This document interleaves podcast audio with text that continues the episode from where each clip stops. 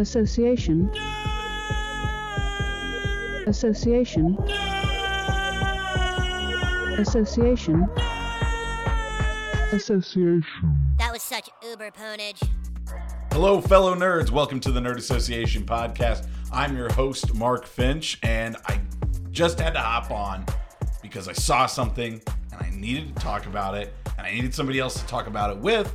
So I made my wife also watch the thing we're going to be talking about. So, welcome once again to the show. Jennifer Finch, Jennifer Lopez, J Lo, all those things. This isn't Game of Thrones related, so I don't know how much of a master she's going to be talking about it, but she's here anyways. How you doing? Hi guys, contractually obligated to be here, not happy. Kind of sounded like you said obligated, so Oh no. yeah, that's that's on the record now. All right, Jen. What do you think of when I say reclaim your focus game and cut your screen time in the meantime? I'm gonna say Grim Cutty because that's what you made me watch. I didn't make you watch. I think Grimcutty made us watch it. So this is this year's entry in the so bad it's good, so bad it's funny, terrible movie horror genre, spooky time, Halloween, October. That's the official name of that type of this type of movie. Now last year it was Malignant. Now the difference with Malignant is that movie veers so far off course that it actually becomes good and like captivating in a way. I mean, that movie was just wild. Grim Cutty doesn't quite get to that, but it is pretty funny. It's not scary at all. We're gonna break it down for you today. You can currently find it on Hulu. That's where I found it, and it was actually by accident. That's why I said I think Grim Cutty found us because I turned on the TV yesterday and I accidentally hit the Hulu Direct button that just starts up loading Hulu, and I was like, I wasn't gonna go to Hulu, but then I was like, ah, we'll give it a shot. And as soon as the first screen opens up, there's this preview of this movie. It's called Grim Cutty, and it starts playing. And I turn on the sound for the for the preview, and I get ah, 40 seconds in, I go, "Yep, yep," and I turn it on. And then I watch the first 45 minutes or so of Grim Cutty and say, "This is great. I need to talk about this." Turn it off. Wait for Jen to get home from work, and then we restart it and we watch it again. So then I saw the first 45 minutes of Grim Cutty twice yesterday. Now, that's how we got into this mess. And this is how we're going to get out of it by talking about it on the podcast. Jen, what did you think of Grim Cutty? I would like to say again, reiterate, obligated to be here. Um, Grim Cutty did not find me. Certainly didn't find me. It's found you, and then you subjected me to it, and that's how I felt the entire time watching it. You felt subjugated to Yes. Grim Cutty. Yes. and we hope our listeners can feel subjugated to hearing about Grim Cutty. So, quick synopsis. Um, we're not going to go over it scene by scene or anything like we do really in depth with like House of Dragon, but the movie is about the fear of kids hurting themselves doing bad things based on online challenges. We've seen them, the milk crate challenge. They reference that one, you know, the eating of the Tide Pods, that kind of stuff. They're talking about that. And the real, parents I would like to mention real timely the stuff that they pull, the milk crate challenge from like five years ago. it wasn't 5 years ago. It felt so long ago. it when they mentioned it, I was like, "Oh yeah, people did that." I think it was really only like a year ago, though. You know what was crazy? Tide Pods was right there, and they didn't say the Tide Pod challenge. Maybe they didn't want to further that one and be like an example of the the one thing they're critiquing, but they're really the flip of it is the parents really freak out about it, and they're almost the villain of the movie. And the kids are like, "Why are our parents freaking out about us? We're not going to hurt ourselves because of a scary face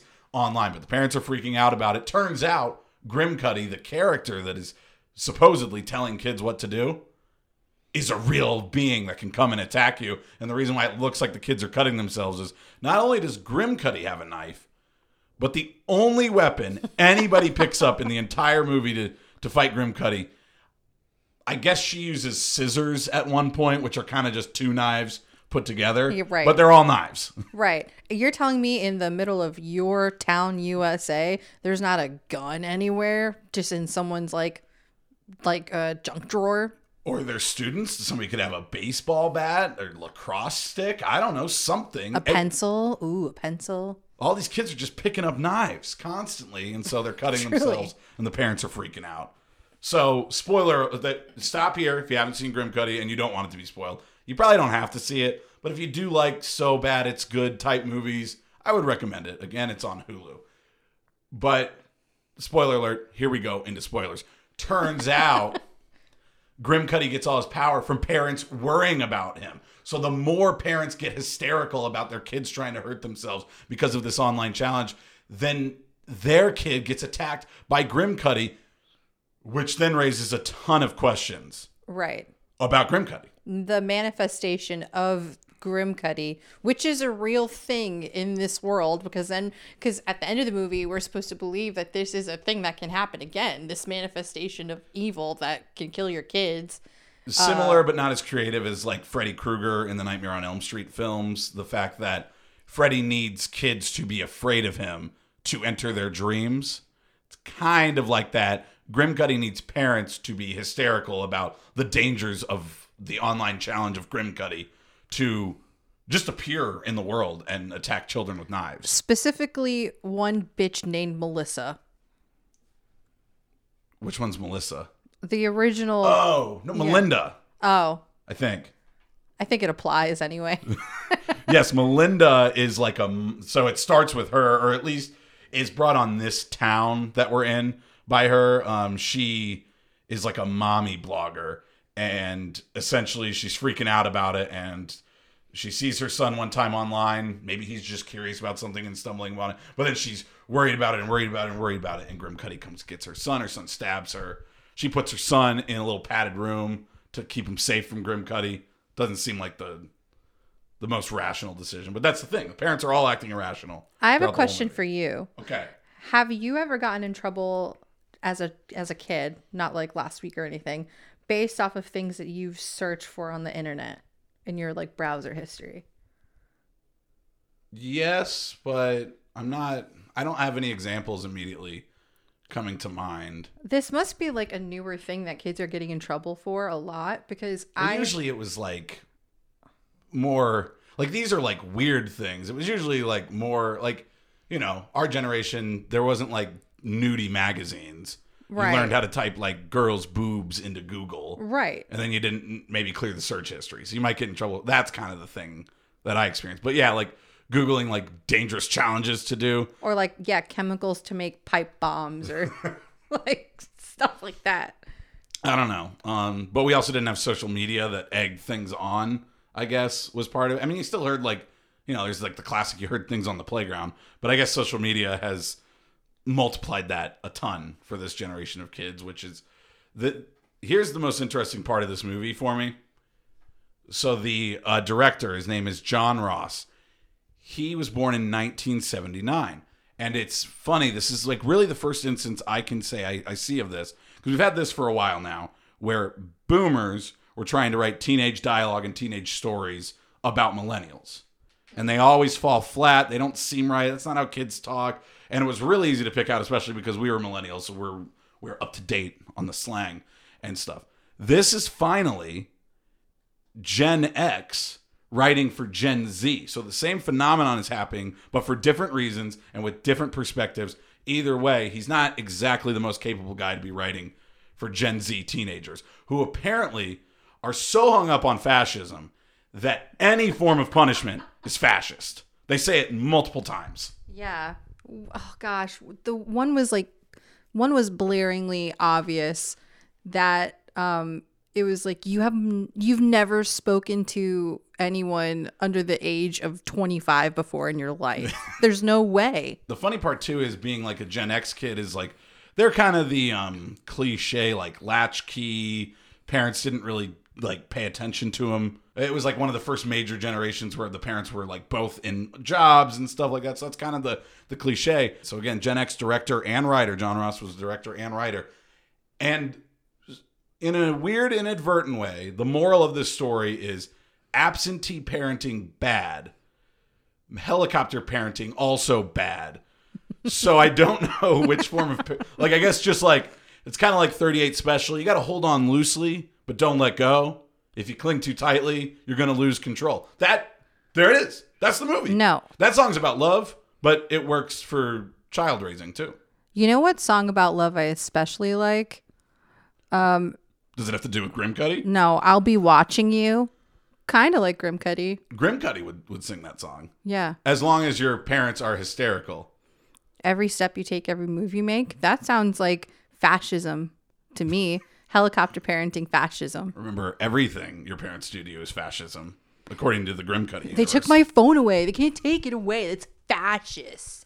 You're on the right track if, like, the authorities that weren't your parents took your phone away and, like, did it to everybody. That could be in the realm of fascism. But, like, parents have been limiting their child's usage of going outside, using their TV, all that kind of stuff for decades, millennia, maybe. Yeah. All the way back to like caveman, like you can't use your rock today. Probably.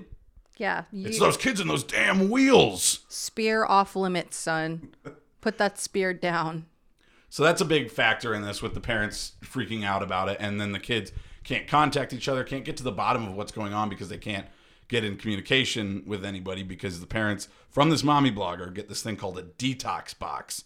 And it's a lock box that they are supposed to put all their all their electronic devices. And that's where the what do you think of when I say comes from? It was it was uh, reclaim your focus game and cut your screen time in the meantime. That was the little mommy blogger's uh, catchphrase for it, and all the parents fall for it, hook, But- line, and sinker. But here's the thing. well, not all of them, but enough of them. enough of them. But here's the one. Here's the thing.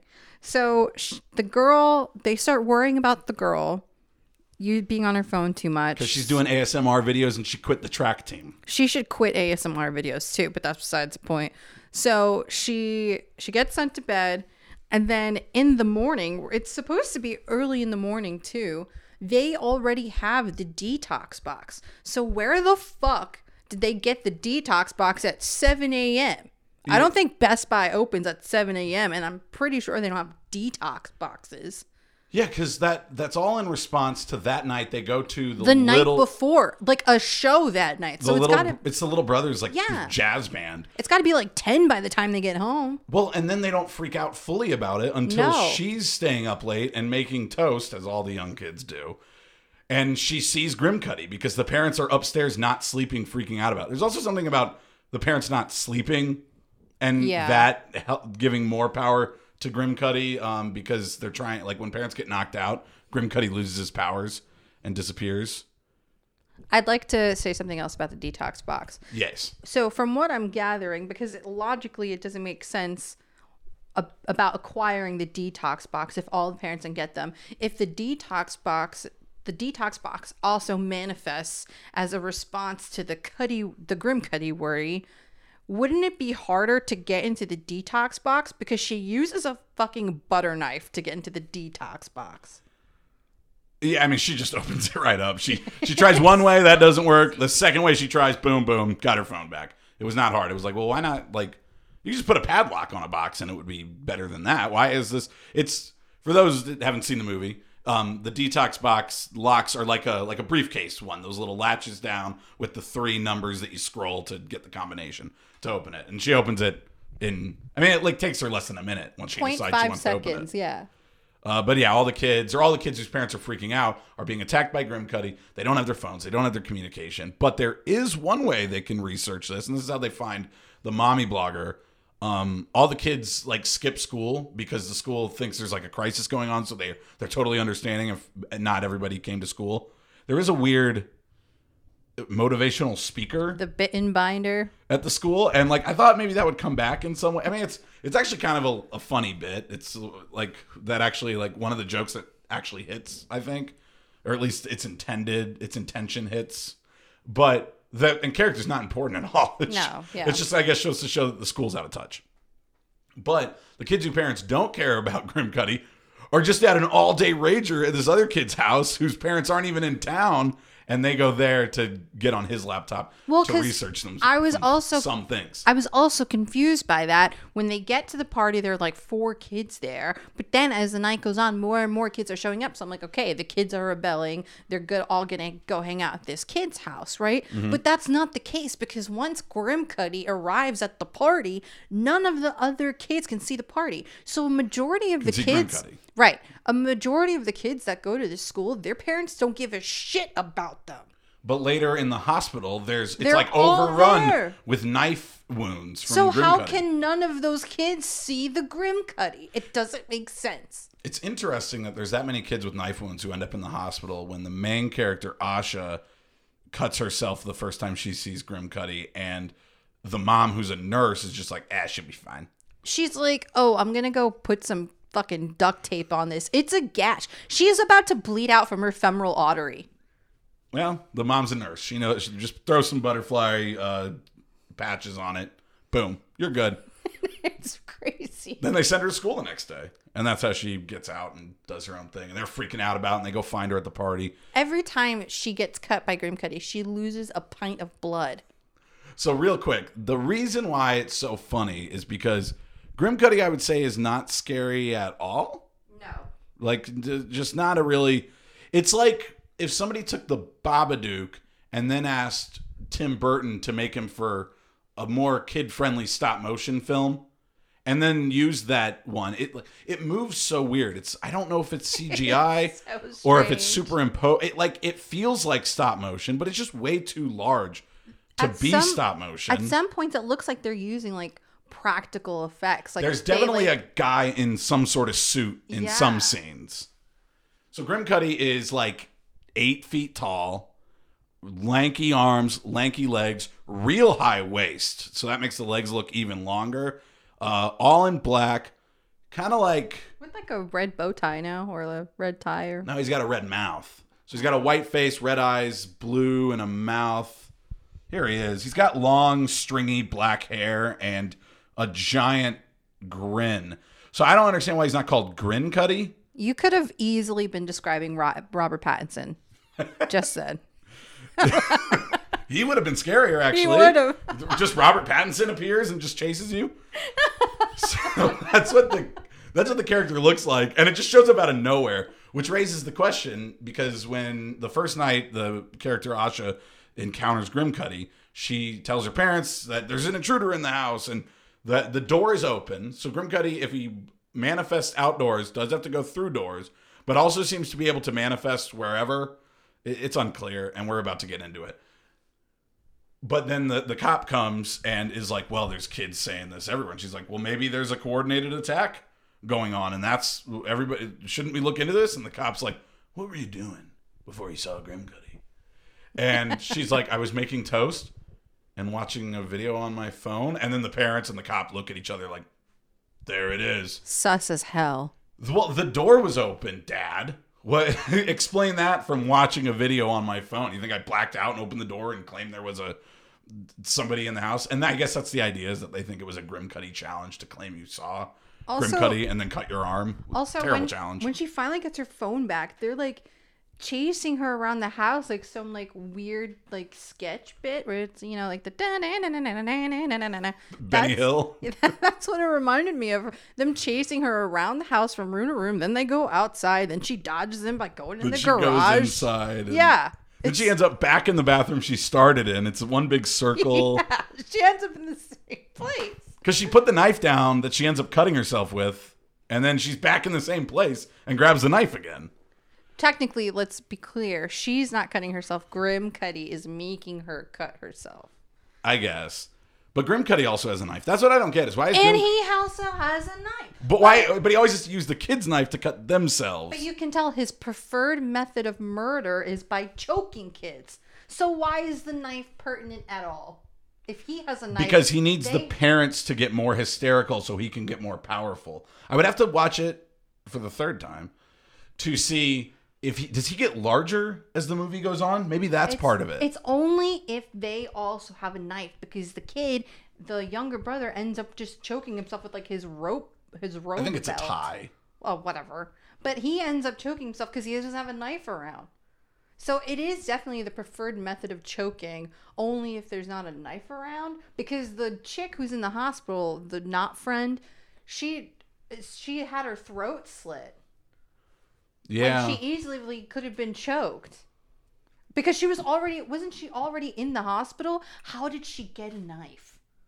What did she slit her throat with? I mean, there are sharp things in the hospital, but why would they leave that for somebody who's in the hospital Because- for having cut themselves? Right. Would she use her jello spoon? Her spork? Aren't there certain precautions hospitals take when they feel like somebody is mentally unstable and maybe has hurt themselves? Aren't there? I- I would. I mean, I'm a, uh, right. I don't know. Per the nursing staff, I I'm just going based off of what we've seen of the mother. Not great. Speaking of the nursing staff, one more thing that happens when the mom's there. There's a kid at the school assembly when the the dorky motivational speaker comes out. And he's like, "This is bullshit. It's all BS. You're all just freaking out about nothing." Immediately, they just take him away. That one was an example of like fascist behavior a little bit. Yeah, they immediately sent him to the gulag. Yeah, and then, then like two scenes later, the mom's at the hospital, and that kid's in a hospital gown being dragged by nurses to who knows where, still yelling, "This is bullshit." He's about to be put in a padded cell. Uh, Back to our questions about Grim Cutty, because it appears that he can be in many places at once, depending on how many kids' parents are worried about him in that moment and can attack those kids, make them cut themselves, try to choke them, lift them up in the air because he's super tall and super strong. But the question is like how many places can he be? Is it unlimited? Right. Is it, he's only with the main character kids with the brother or the sister depending on which one the parents are more worried about if the parents split their worry can he be in two places in one family or is it limited to there how does he come out of nowhere like the, are there rules for when he can just appear places where can he appear the, the, it's very unclear about how many grim cutties there are in the world Does Grim Cutty feel inconvenienced when he's about to complete a murder and then he gets called away by another parent who's worrying about their child? He's like, I got to start all over again. I was so close and I just keep I just keep poofing Like- away. See, I think there's a lot of comedic things we could do with Grim Cutty, and I I hope there's a Grim Cutty too, and they explore You would. some of this. You're sick. You're a sick individual. so what happens if the kids get hysterical about Grim Cutty? Then who does he attack? The parents? No, the kids don't get hysterical. But what if they did? the kids are the logical ones and it's a different monster. It's a know. different monster for the parents. It's It's, Cutty. Grim. Cutty Cutty, Cutty Grim comes for the parents. yeah, I like that. There we go. Cutty Grim sequel. Grim. Call us David Ross. We'll uh we'll put that. No, David Ross is the manager of the the Cubs, isn't he? This guy's name is John Ros. Also, uh, the mom at one point she goes to the she goes to the blogger's house to get more info about um about her kid stabbing her. Apparently, there was like a news report or whatever. Um, the the blogger mom totally denies it. So so norm so the, the girl breaks into the blogger mom's house, finds the kid locked up. Blah blah blah. The mom comes from the hospital because she tracks the kid down because she has her phone back and um she she like drags her back to the car and Wait, then wait, wait, before we get to that part of the scene, remember how she gets locked in a room in the blogger mom's house because the blogger mom pulls a shotgun on her. yeah that no yeah that's true. So everyone has knives except for the mom who also has knives and a shotgun. So the mom protagonist mom drags her back to the car is hulking out smashes the fuck out of the window the driver's side window. And has and is fine. That makes her come to and realize like I guess my my guess with that was that the mom in that speech she's talking about like you have to understand how your actions affect people. But no you don't care as long as we pay for your phone and buy you the latest gadgets and cook your food. And you don't understand how it affects us. And then she waves her hands and hits the car window and shatters it to a million pieces. maybe that makes her go well i need to think about how my actions affect people which again is an, another like kind of moral of the story i don't know the message fully of this movie But it's weird that like the moment of pain like makes the mom it like clears the mom's head or whatever and then she's immediately on board for the rest of the movie. Has no evidence that the kid is actually not addicted to her phone or going crazy or cutting herself. So I don't really know how that helps. Because they do the same thing with the mommy blogger. She gets like stabbed in the leg by her son, and Grim Cutty disappears. She hits her head, and Grim Cutty disappears momentarily. but then it's back. So I don't know why the I don't know why the mom mom then is on board for the rest of the movie and doesn't like cuz she just trusts her daughter. Yeah, because that's before she sees the little boy being held in the air, and then Right. she believes it. Right. Um, but yeah, she kind of goes, maybe I should trust my daughter because she's never lied to me before. Which is a lie. Yeah, she just lied last night about Grim Cutty. like, because like she she knew her parents would. I mean, to be fair, she realized that it would just get worse if she Well, she told li- them that she actually saw Grim Cutty. she lied about going to school cuz she left school and went to the party. yeah, she's exclusively been lying over the last forty eight hours. So what would make her Finally, believe her.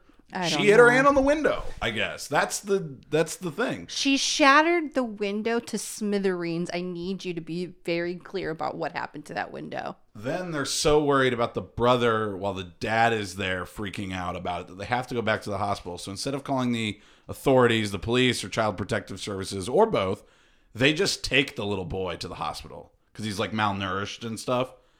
And later on, the mom has to be questioned by the cops because they're like, you can't just bring some malnourished kid into the hospital and say, here, take this.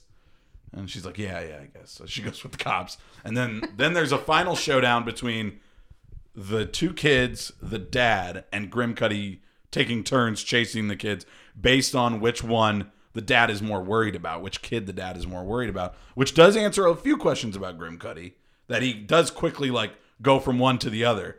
So you could actually kind of mess with him Yeah. if you were a parent and caught on and just flip flop which kid you're worried about. And like, does that work? Can Grim Cutty pick up on like insincere care about your kids? Like insis- insincere, insincere hysteria. Hmm. No, I don't think so. I think it has to be like genuine, like fear or hysteria. It must be. Also, that hospital scene could have been so much scarier. Yeah, I mean, it, the hospital's a scary setting. A lot of horror movies have used that. um, Hospitals in broad daylight for like regular, it, like if you have to go get a blood drawn at a hospital for any reason, like that's just scary.